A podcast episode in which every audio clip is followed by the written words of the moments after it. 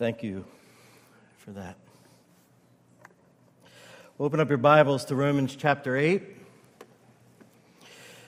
We'll be looking at verses 14 to 17 as we con- uh, continue, that is, our series um, Paul's life and theology.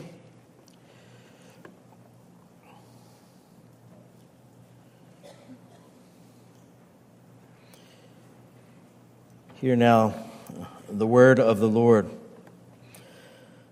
For all who are led by the Spirit of God are sons of God. For you did not receive the spirit of slavery to fall back into fear, but you have received the spirit of adoption as sons, by whom we cry, Abba, Father. The Spirit Himself bears witness with our spirit that we are children of God. And if children, then heirs, heirs of God and fellow heirs with Christ provided we suffer with him in order that we may also be glorified with him. Lord, we have uh, gathered uh, to worship you, to sing to you, to pray to you, seek and be reminded of our forgiveness. And we ask now, Lord, that you would speak to us through your word. In Christ's name, amen. Well, this morning, I'd like to begin with a, a, a personal story.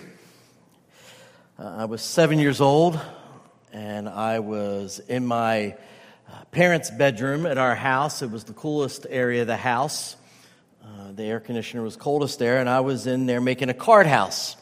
I loved making card houses uh, growing up, and at this particular time, my mother walked into the room and sat down in the bed and said, I'd like to talk to you. And I said, okay. And well, she proceeded to tell me this would be the first time I heard it, that I was adopted.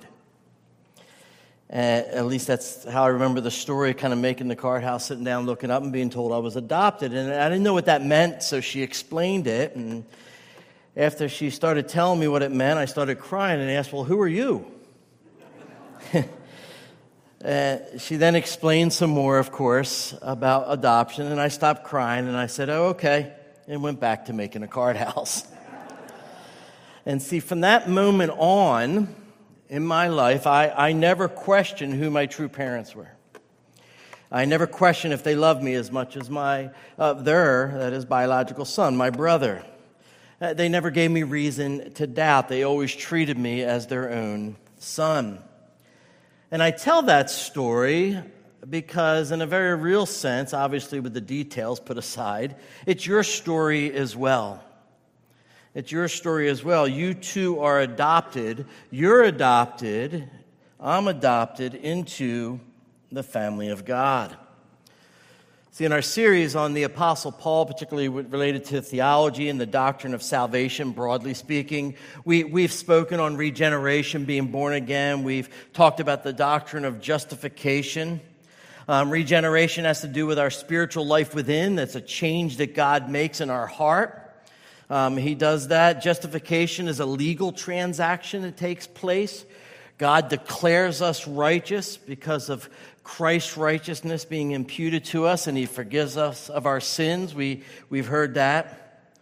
Well, essential and central as those doctrines are, and there's a reason why they come up so often because they are central doctrines, they don't address for us, theologically speaking, the fact that we're part of the family of God. They don't address our family relationship with God. Regeneration or justification, neither of those obligate God to make us his children. God could have given us spiritual life without making us members of his family, and he could have justified us without adopting us. The same way a, a judge can pardon a criminal, and that's what God does in justifying us, uh, but the judge doesn't have to have a personal relationship with the criminal. But see, our God, in his infinite wisdom, his mercy, and love, he chose to adopt all who he justified. As John 1:12 says, to all who did receive him, who believe in his name, he gave the right to become children of God, who were born not of blood, nor of the will of the flesh, nor of the will of man, but of God. And Paul says in Galatians chapter 3 For in Christ, that is, when you're united to Jesus by faith, you are all sons of God through faith. And so, as you work your way through Paul's theology of salvation, we learn that regeneration gives us new life, justification gives us a new legal standing, and adoption gives us a new relationship from children of the devil to the children of God. And so, you, if you're a believer, are not only united to Jesus Christ, you are not only a new creation, regenerated, you're not only saved from his wrath and justified, you are his adopted child. You are now a member of his family. And so, this morning, what I'd like to do is cover this doctrine of adoption in a little bit of detail. I actually believe if you come to grips with this teaching, uh, that you're an adopted child of God, you will truly live life with, a, with kind of a boldness if you embrace it experientially with a confidence as you walk through this world. See, nothing should give you more confidence that God loves you than the fact of the doctrine of adoption. 1 John 3 1 states this How great is the love the Father has lavished on us? He's poured it out on us. Uh, how's he done that? John says that we should be called children of God. And so the doctrine of adoption should fill our hearts with rejoicing every time we consider it. And I pray that that would be the case for us now. Well, to better appreciate this concept, you need to know its background. The word for adoption here is used only by Paul in the New Testament. It's five times in total, and three are found in the book of Romans. And it's not found in the Old Testament at all. The Jews didn't practice adoption. And so almost all commentators, most scholars believe that Paul gets this concept of adoption from the Roman law, from Greek law. And there are two good reasons for this. One, he's writing to Greeks and Romans. But secondly, and more importantly, the Roman understanding of adoption gave Paul an opportunity to get his point across. Eh, eh, adoption in the Roman sense of the word, and this is going to be obvious to us because we pretty much adopted the whole understanding of our understanding of adoption from Rome, is the procedure by which a person is taken one from one family or has no family as an orphan, and then they're placed in another. And according to Roman law, there were three legal steps in adoption. First, uh, the adopted son was adopted permanently. You cannot be adopted today and, and then say, ah, we don't like him, and they throw him out tomorrow. He became a son of the Father forever. He, he was eternally secure as a son. Second, uh, the doctrine or the adopted son completely lost all rights in his old family. And so the adopted son was looked upon as a new person. Any old debts related to the old family, any obligations connected to this former family were canceled out and abolished as if they never existed. And third, the adopted son immediately had all the rights of a legitimate son in the new family. You see, it's not that you have new guardians only. An adoption is signified that you have been granted the full rights and privileges of sonship in a family which you didn't belong by nature. For example, when I became a DiNardo, I gained all the rights and privileges of being a DiNardo. My original parents didn't want me for whatever reasons. As far as I know, and what I have found out, my biological father never set eyes on me. They didn't want to provide for me and care for me. But then something changed in my life. I was selected. That's what they tell us adopted people. We're selected, not expected. Now, I was selected by the, the DiNardos, Andy and Jane DiNardo. They came along with no strings attached. I didn't have anything to prove, I, and adopted me into their family. I wasn't considered a second class citizen or a member of the family. I didn't have to earn my rights. Out of their compassion and love, I was given, I was gifted full rights and privileges. And this is what happens in our adoption into God's family. That's why I use that imagery. Every person here who is a believer in Jesus Christ, who is a believer, has been selected by God to receive sonship and brought into the family of God. You are permanent sons. Yes, we say sons and daughters, but it's important to understand that the word sons are used here. Um, uh, you know, men, we're the bride of Christ, and ladies, you're the sons of God, if I could put it that way. But sons and daughters, you no longer are obligated to pay any penalty or debt of being an original child of Adam. And you enjoy all the rights and privileges of a natural born child of God. That's what it means to be adopted. Now, my guess is no one here who is saved has a hard time believing that you're a child of God. But where you may struggle, or maybe you haven't thought of it through it that much, is that your heavenly Father sees and feels the same way about you, his adopted child, as he does with your elder brother, Jesus. That's the reality. Even Jesus himself, he, he makes it clear that God the Father cares for you and loves you just as much as he loves his only begotten Son. In Luke chapter 12, verse 32, Jesus tells the disciples, He says this Do not be afraid, little flock, for your Father has been pleased to give you the kingdom. That idea behind please is he, he delights in, it's pleasing to him to, to do that. Jesus is saying that God the Father delights in, He is pleased to give you the kingdom. And what makes this so important, uh, uh, particularly these words, pleased, is that the word pleased is only used six times in the Gospels. It's used here in Luke, as I just read, and the five other times where it is used, it's used by the Father, God the Father, as He speaks to His Son Jesus. And so it's used at His baptism. Um, we're, we're told a voice came from heaven. This is my son whom I love. With him I am well pleased. That's, it's repeated three times, so there's three of the uses. Uh, the, the father also said this about his son on the Mount of Transfiguration This is my beloved son with whom I am well pleased. Listen to him. And it is quoted in Matthew 12, 18. There it's a, it's a quote in fulfillment of Isaiah. Uh, uh, Behold, my servant whom I have chosen, my beloved with whom my soul is well pleased. And so here's the Heavenly Father speaking to the Son, say he was chosen, he was loved, and he was delighted in by the Father.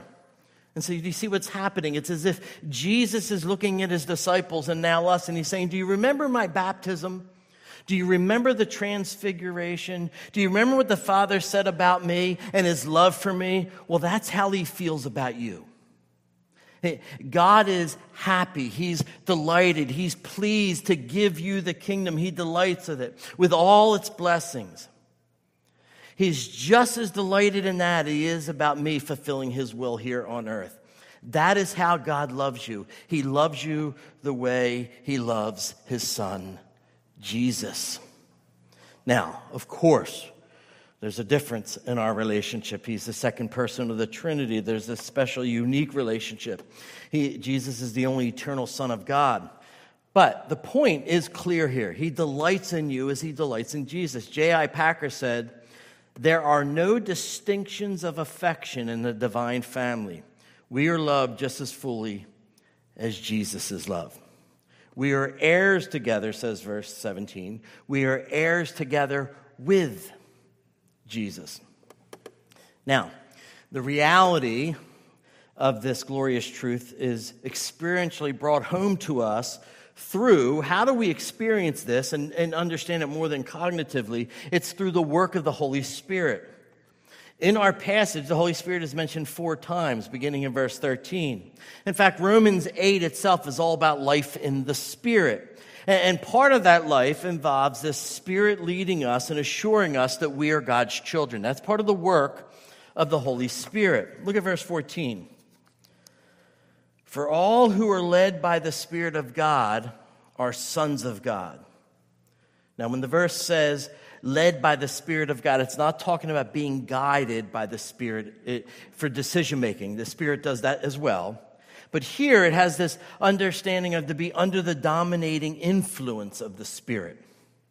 The Holy Spirit persuades us, He enlightens us, He leads us. And where does He lead us? Well, we're told He leads us into holiness. Look back at verse 13 now. Verse 13 and verse 14 are connected. Verse 13 If you live according to the flesh, you will die. But if by the Spirit you put to death the deeds of the body, that's evil fleshly desires, you will live. And then verse 18 kind of literally says, because, because all who are led by the Spirit of God are sons of God. And so to be led by the Spirit is to, is to put to death the deeds of the flesh. And as you put to death the deeds of the flesh, these evil desires that you have, as you put them to death, you are experiencing in that moment true sonship. And so, as you die to sin, you can be assured that you are adopted into the family of God as your life is conformed more and more and more into the image of your elder brother, Jesus. But that's not all that takes place.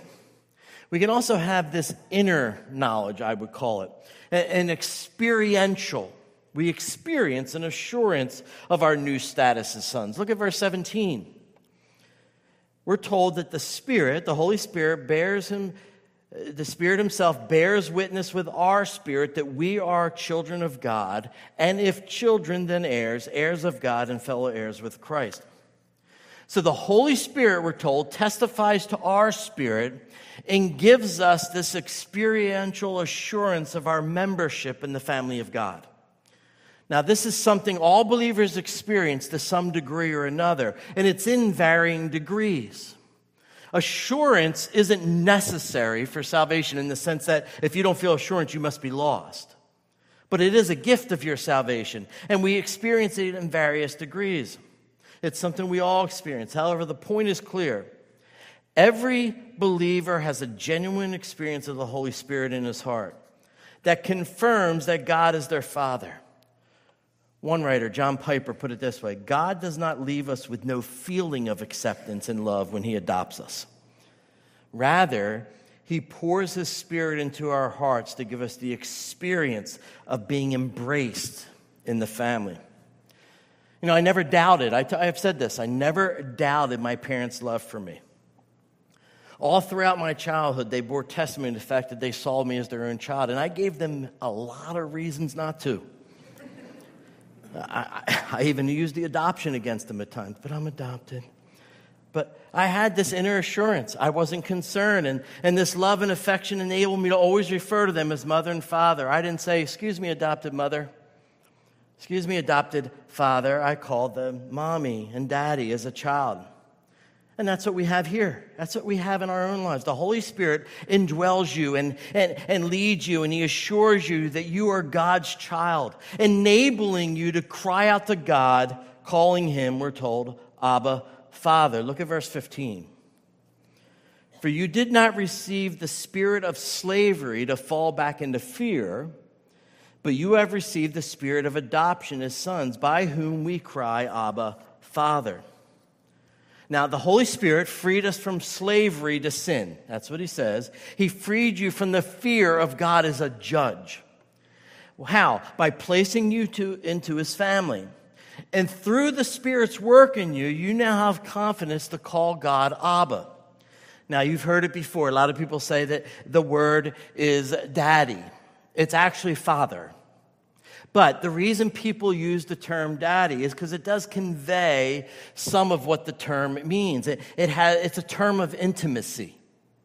There's a term, it's a term of intimacy. With the same confidence and intimacy that I could call my adopted father daddy, the Holy Spirit empowers you to speak to your Heavenly Father with that same confidence, with that same intimacy in a childlike manner. And why shouldn't we? We've been given, uh, uh, uh, we've been freed, that is, from slavery, and we've become a son. Could you imagine a slave? In, in biblical times, I'm talking about slavery. And, and, and this person lives in somewhat fear. They have a master. And all of a sudden, they're adopted. And they're now to call their master daddy and after being adopted. And, and it would have been very difficult to do. But once they made the transition, once they mentally, emotionally made the transition, imagine the joy.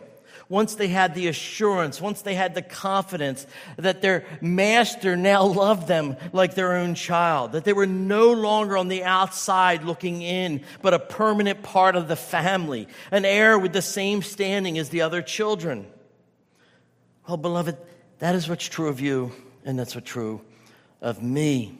We are no longer to fear God as judge. We have to honor him we have to revere him. He is God, but we can still come to him with a childlike confidence. And we know this is true because the Holy Spirit assures us it is. He leads us into holiness. He sets us free from our slavery and fear, and He bears witness with our spirit that we are truly sons of the Father. That's what we learn. That is what the Holy Spirit wants you to learn from this passage. God Himself has made His claim on you, and He will never, ever let you go. You are now His child. That is your true identity. That's who you are. When somebody says, Well, tell me something about yourself, I am a child of the King. That's one of the answers that we give. Well, what's the difference? How does knowing this make any difference in our life? Well, it, it should make all the, it should make all the difference in the world when you think about it. Let me state it negatively first. Everyone is not a child of God in this sense. You know, we hear people talk about we're all the children of God. Well, in one sense, He's our creator. And so He created all of us, but not in this sense. To address God as Abba Father involves in a relationship of intimacy. It, it involves that intimacy, and that relationship is only available to those that God has regenerated, justified, and adopted. If you stand outside of this relationship, you should have the fear and the concern because he will be your judge. But if you believe he is your father in this sense. And so, yes, we're to revere him and honor him but we can still come to Him with a childlike confidence. As I said, He leads us into holiness. He sets us free from our slavery and fear, and He bears witness with our spirit that we are truly sons of the Father. And so remember, if you're a believer, that is true of you. But if you're not a believer, don't live off the hope that, well, God will just, He's, uh, he's my Father, He'll save me. No, He is not. That's why the Bible says there are children of the devil. Well, in addition to calling God Father, in addition to the privilege of being eternally loved by the Father, there are many more blessings for adopted children. Think about it. You're led by His Spirit. That's a promise to you. You're assured of your salvation. Of course, I said in various degrees, but it's eternally secure. No one can snatch you out of the Father's hand, we're told in John 10. You're guaranteed a great inheritance in heaven because you are heirs with God and fellow heirs with Christ. If that's not true of you, if this can befall us and believers won't be heirs, well, then God lied to his son Jesus as well. And so it is secure. All the great privileges and blessings of heaven are laid up for us and put at our disposal because why? We are children of the king. We're members of the royal family. We're prince and princesses who will reign with Christ over the new heavens and new earth. And yet, I would say the greatest privilege of adoption, at least this side of heaven, uh, the greatest privilege is you can go to God in prayer as a son goes to his father. Your prayer life is not based on your performance, it's based on your position. You're a son. My father always listened to my request, many foolish ones. I didn't have to perform, He listened. And our Heavenly Father does the same. He hears our requests.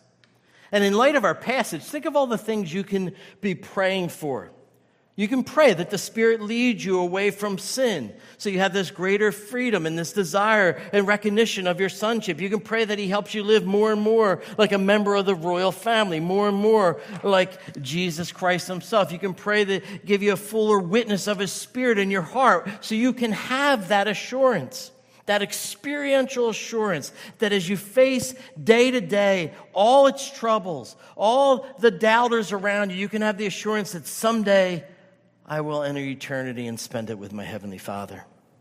You can pray for that. You can pray for daily forgiveness, knowing your Father will indeed forgive you. Prayer is a privilege of adoption. And there is another one. This one's not usually looked at as a, as a privilege, but that's how it's shared here. Look at verse 17 again. Heirs of God and fellow heirs with Christ, provided we suffer with him in order that we may also be glorified with him. You and I have the privilege of sharing in Christ's sufferings. It's a privilege. And just as it was necessary, says Luke, that the Christ should suffer these things and enter into his glory. Christ went through the path of suffering and entered glory. We follow the same path. And so God gives us the privilege of walking the same path as Christ walked. It's not for the same reason. We're not redeeming the world from sin. We're not appeasing the Father's wrath, but we are following our elder brother. And in the end, we receive the glory. You know, it's interesting. I, when we have our Wednesday prayer meeting, we've been praying for the persecuted church. And when you hear reports about what people suffer in the name of Christ, uh, this verse, I'm sure, is vitally important to them. It has that deep experiential understanding of it compared to us who I'm not worried here that someone's going to come and arrest me or kill me for preaching. Oh, it could happen, but it's an odd thing. There it happens. But what's interesting is when there's correspondence, sometimes, not always, we've been praying for people to be set free, that, they, that their captors would repent, all those things. But some of the people have said, don't pray for our release. Don't pray that we're not persecuted. Pray that we persevere. Why would they say that? I can't. I stubbed my toe and I want you to stop everything and start praying for me. Uh, uh, why? Why? Because they're experiencing something uh, of, of uh, that adoption into God's family. They're experiencing something of that walk with Jesus, following in his path. We endure suffering in this life so that we may also receive great glory in the life to come. And so, suffering for your Father is a privilege of adoption. Well, the final privilege is one that we've spoken about before, and that is being part of a new family. We have a new father, but we also have new brothers and sisters. And it's important. We have all been adopted into one family. We not only have an intimate fellowship with our Father, we not only have an intimate fellowship with Jesus, but we have intimate fellowship with each other. And I know that for some, this is vitally important. You may not be persecuted, but you have a terrible home life. Well, you're part of this family now, too. And there's joy and fellowship with one another when people work together as families and as, as we should in the family of God. Sometimes, though, we're a dysfunctional family, let's be honest. You may experience personal dysfunction in your home, or we experience it in the church too, when we see gossip and slander, pride and anger tear people apart and cause division. And it's a shame because we're brothers and sisters in Christ for all who believe. It is a shame, but know this, and I'll close with this. There's a time coming there's a time coming when our adoption will be complete. What do I mean by that? Well, we'll function perfectly as a family. As Romans 8 23 and 24 says, for we ourselves, who are the first fruits of the Spirit, groan inwardly. Why are we groaning inwardly? What does Paul mean? We groan inwardly because of sin. We, we groan inwardly because of division. We, we groan inwardly as we await, Paul says, eagerly await our adoption as sons, the redemption of our bodies. For in this hope we were saved. We've been adopted. You are part of the family of God, but you cannot experience it completely here. Someday our adoption will be made complete. It's already here now. You are adopted, but it's not in its fullness. But that day is coming.